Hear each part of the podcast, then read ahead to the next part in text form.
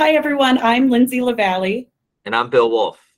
And welcome to our first episode of Rush Hour, the congestion of human trafficking in America. In this podcast, we will address the problem that is human trafficking, not only to spread awareness, but to share information that will help keep you and your community safe. Rush Hour is brought to you by The Woolf Group, powered by eTactics.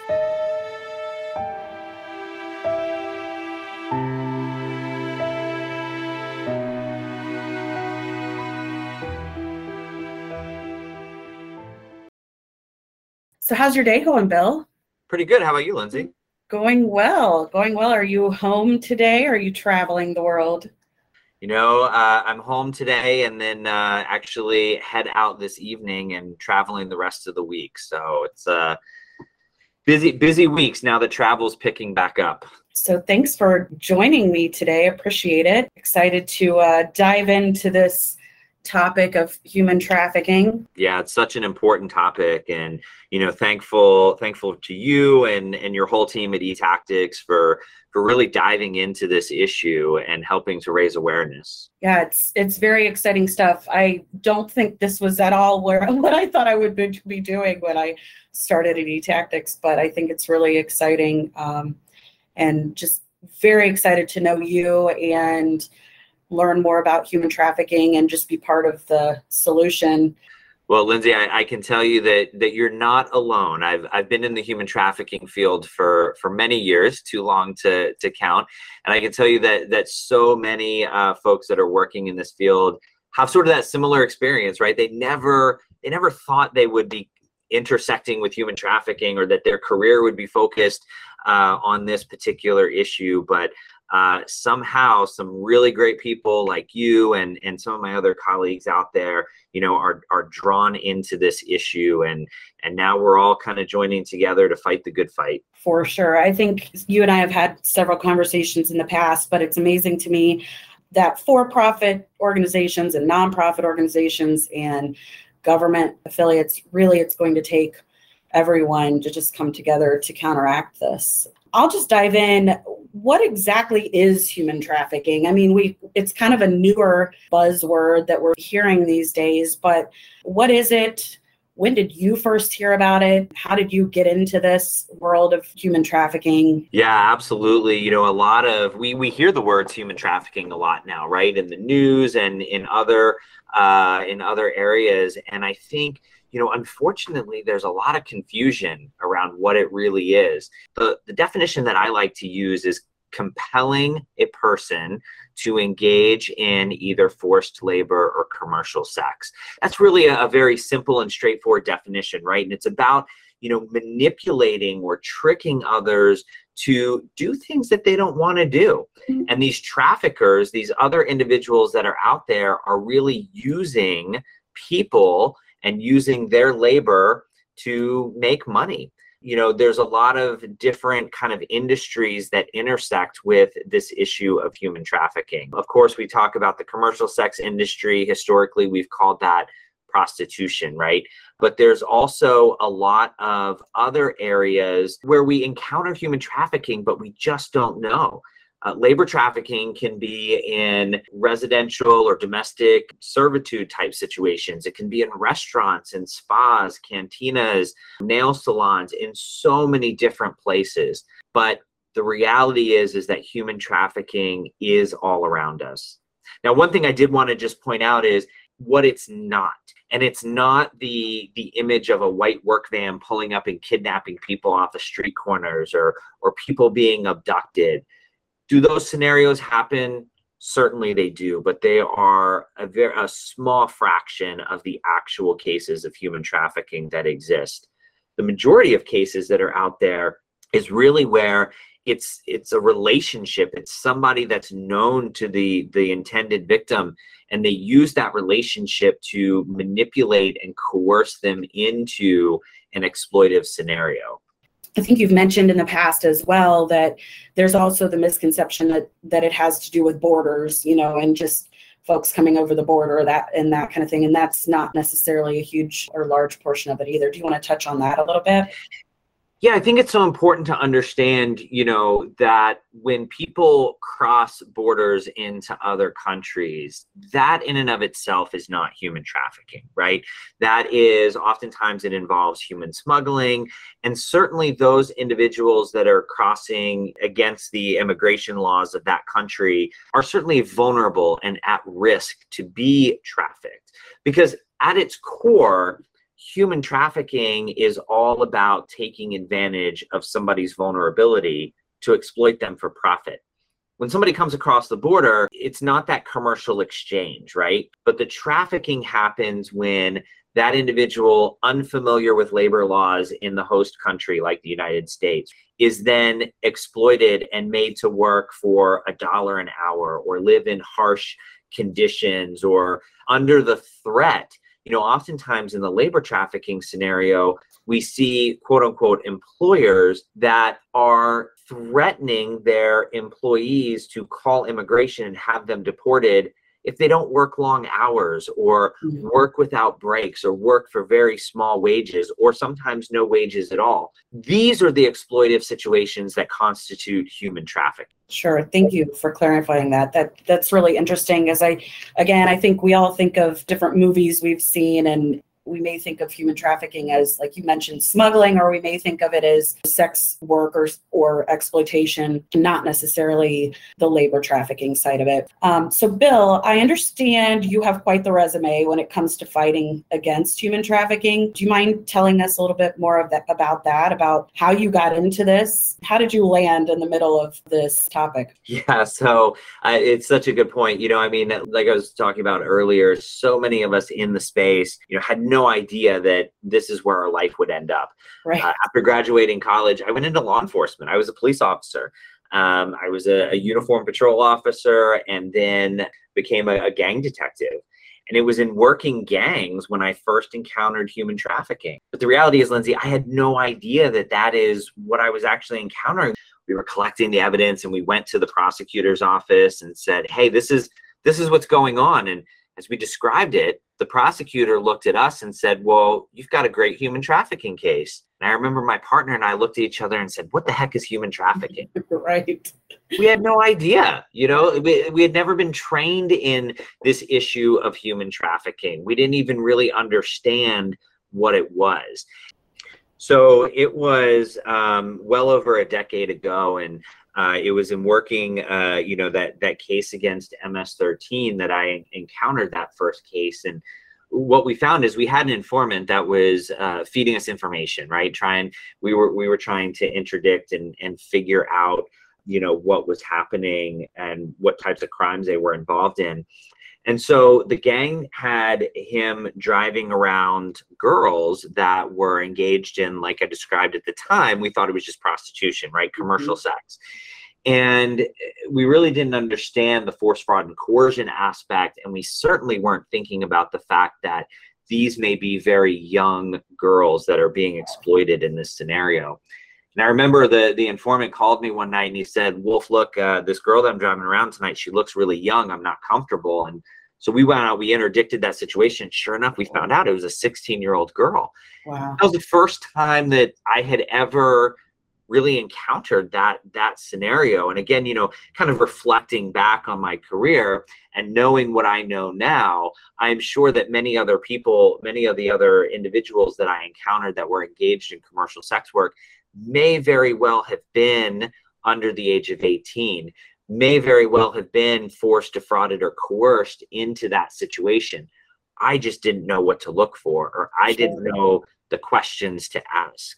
And I think that's that's incredibly important because when you think about the laws in, in the United States and in, in many states individually, when we talk about prostitution laws, those laws were written under the the idea that the person engaged in that activity was consenting. They were they were part of uh, you know the whole enterprise itself and we've learned that the individuals that are actually consenting to engage in commercial sex is a very small percentage of those that are actually out there and are being coerced, forced, or defrauded into these types of situations. Yeah, that's I think that's a great point as well. Um, just you've mentioned in the past as well that that police officers or law enforcement officers may encounter what they think is a prostitute and handle it as a prostitution scenario and not even consider the fact that it's a human trafficking scenario, which changes, obviously, should change their approach um, to the entire entire situation on how they deal with with that that individual. Can you touch on that a little bit? Yeah, you know, you you think about and and certainly I've had the privilege and honor to work alongside so many survivors of trafficking and heard the the horrific abuse that they have undergone.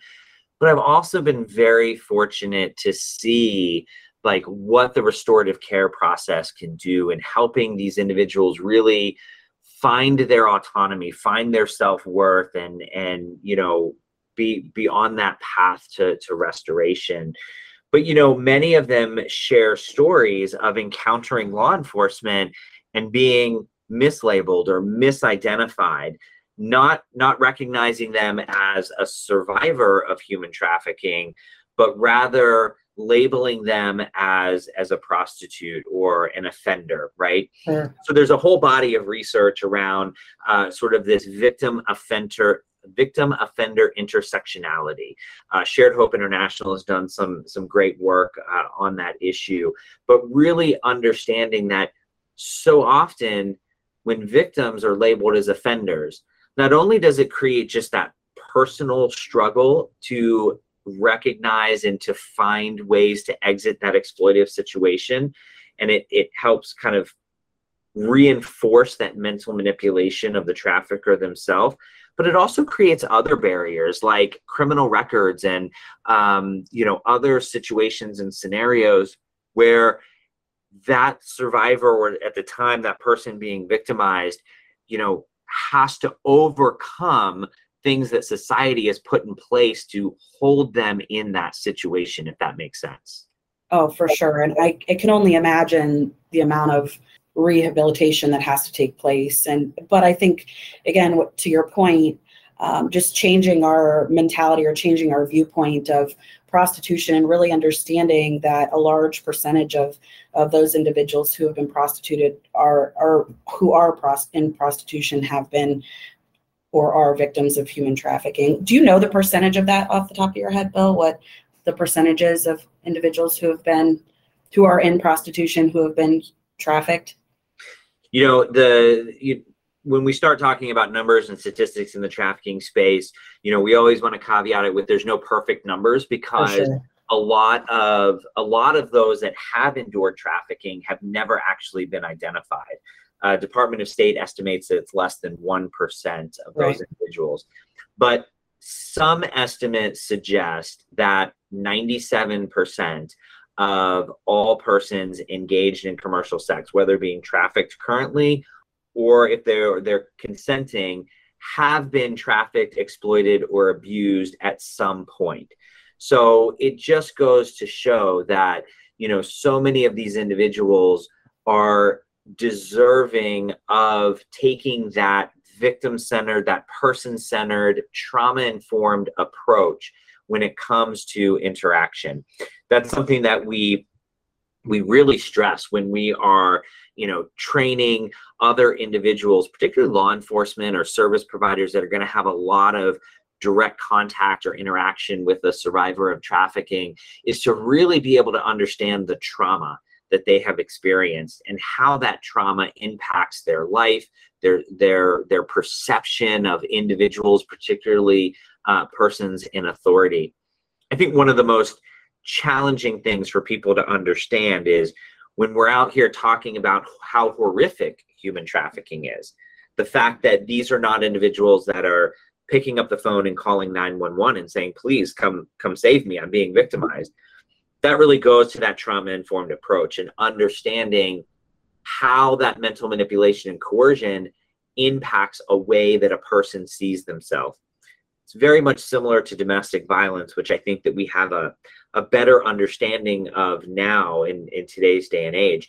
And statistics around domestic violence suggest that the abused uh, spouse will return to their abuser at least seven times wow. before they're in a position to actually exit that situation or, or recognize that the abuse is happening. And I think that just goes to the way that our brains work and, and that survival instinct that a lot of us have that drives that response. And that's exactly the same sort of response that prevents trafficking victims from being able to pick up the phone and call 911 for sure and i i think you and i were part of a, a town hall recently where we had survivors speak and and she mentioned that she was a little sassy i think was the word that she yeah. used when when she interacted with um, law enforcement officers and i think that that's that was just such a great point that she made that a lot of victims at the time of human trafficking they may come across as sassy so i mean how do you prepare what's you know what would you think say the best um, approaches to prepare law enforcement officers for uh, for dealing with those scenarios and and how to deal with that quote unquote sassiness or or folks that may not even recognize that they're being trafficked right because that happens often as well yeah, I think a lot of it is recognition, right? Mm-hmm. I think it's making sure that these individuals can recognize the situation for what it is.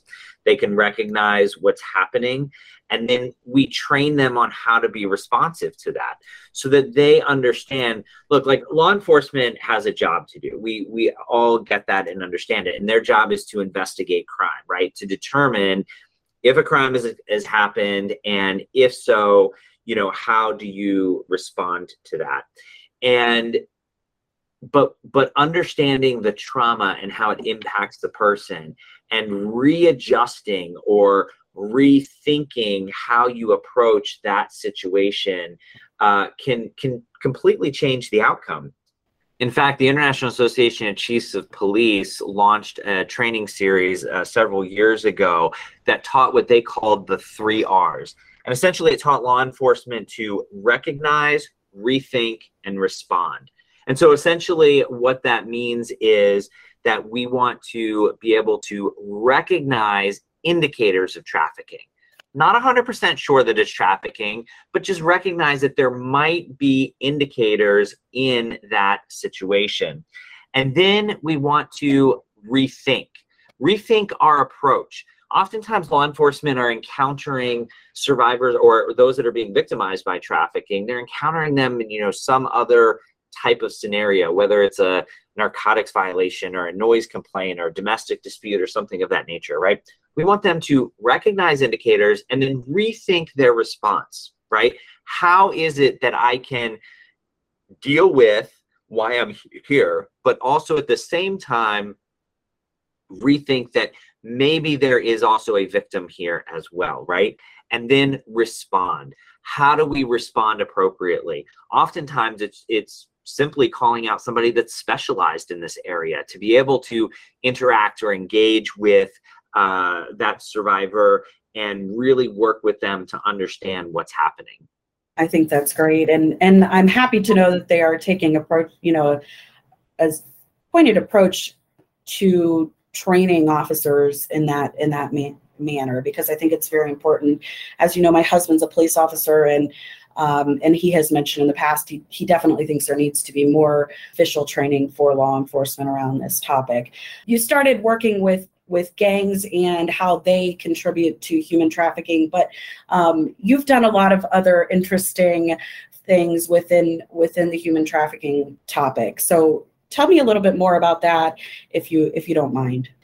Yeah i've really been fortunate in my career and, and presented with um, some really unique opportunities and, and certainly have appreciated those um, you know law enforcement of course and after recognizing that first case of human trafficking, really shifting my focus and was able to be the lead detective and, and co director of the Northern Virginia Human Trafficking Task Force, which was a federally funded task force for several years, and also serving as a task force officer with the Federal Bureau of Investigation, as well as uh, Homeland Security investigations. And that was really a great exposure to cases not just in my own area, but cases across the United States and even working some transnational cases as well.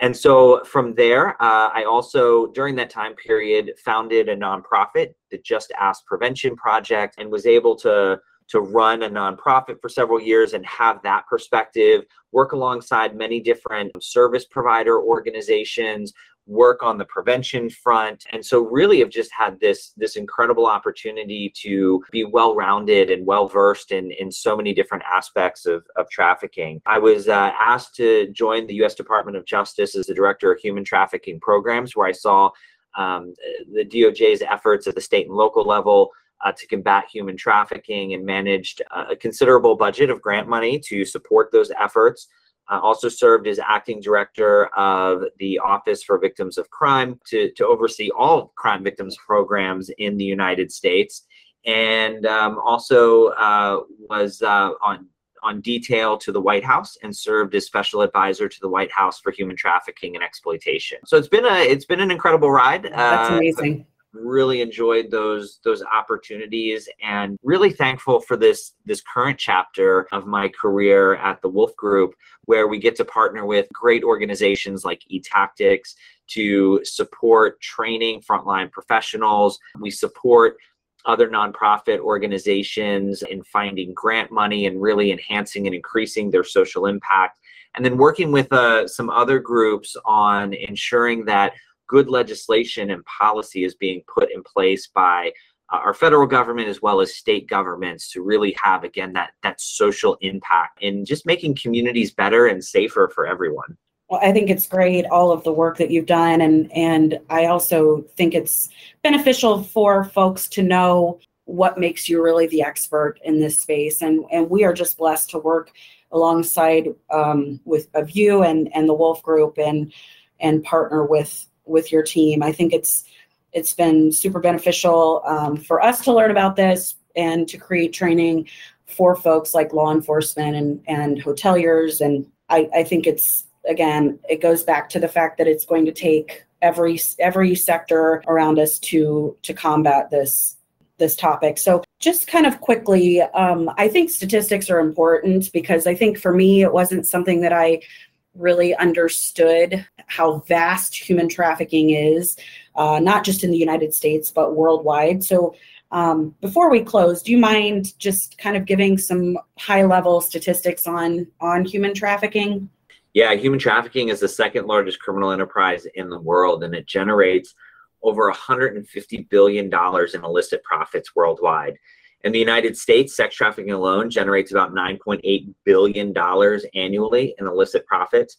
And the ILO just came out with some recent prevalence estimates that suggest that there are upwards of 50 million slaves in, around the world today. That is an incredible number, more slaves today than any time in history. And those are people that are being exploited in human trafficking scenarios. So this is a major problem. It's a major issue. And as I mentioned before, of those 50 million, collectively frontline professionals are only identifying less than 1% of them. So there is a lot of room to do better. Uh, there's a lot of room to uh, to implement good, solid training to be able to effectively identify and respond to these suspected cases of human trafficking. I think that's that's a great point, and and just to know that it's it's so vast and that it it could happen, you know, and likely is happening in our own neighborhoods and what we can do to recognize that. I think we'll we'll definitely dive into this more as as we continue um, with our podcast, and we hope you have enjoyed listening to us. I know I have really enjoyed listening to Bill. I always do. I think he's such a wealth of knowledge, and his his life is just a testament to working for others and being selfless. And you know bill bill isn't alone in this. He has a, a beautiful family that backs him. And and i think you know all of these things are very important you know to notate that that bill is is really don't just dedicating his life to um, combating human trafficking. So anything else you'd like to discuss bill before we sign off here no, it's it's always great being with you, Lindsay, and, and talking through these things, and you know, just love the love the conversation and love the opportunity to you know just to spread the word and spread awareness of this this issue.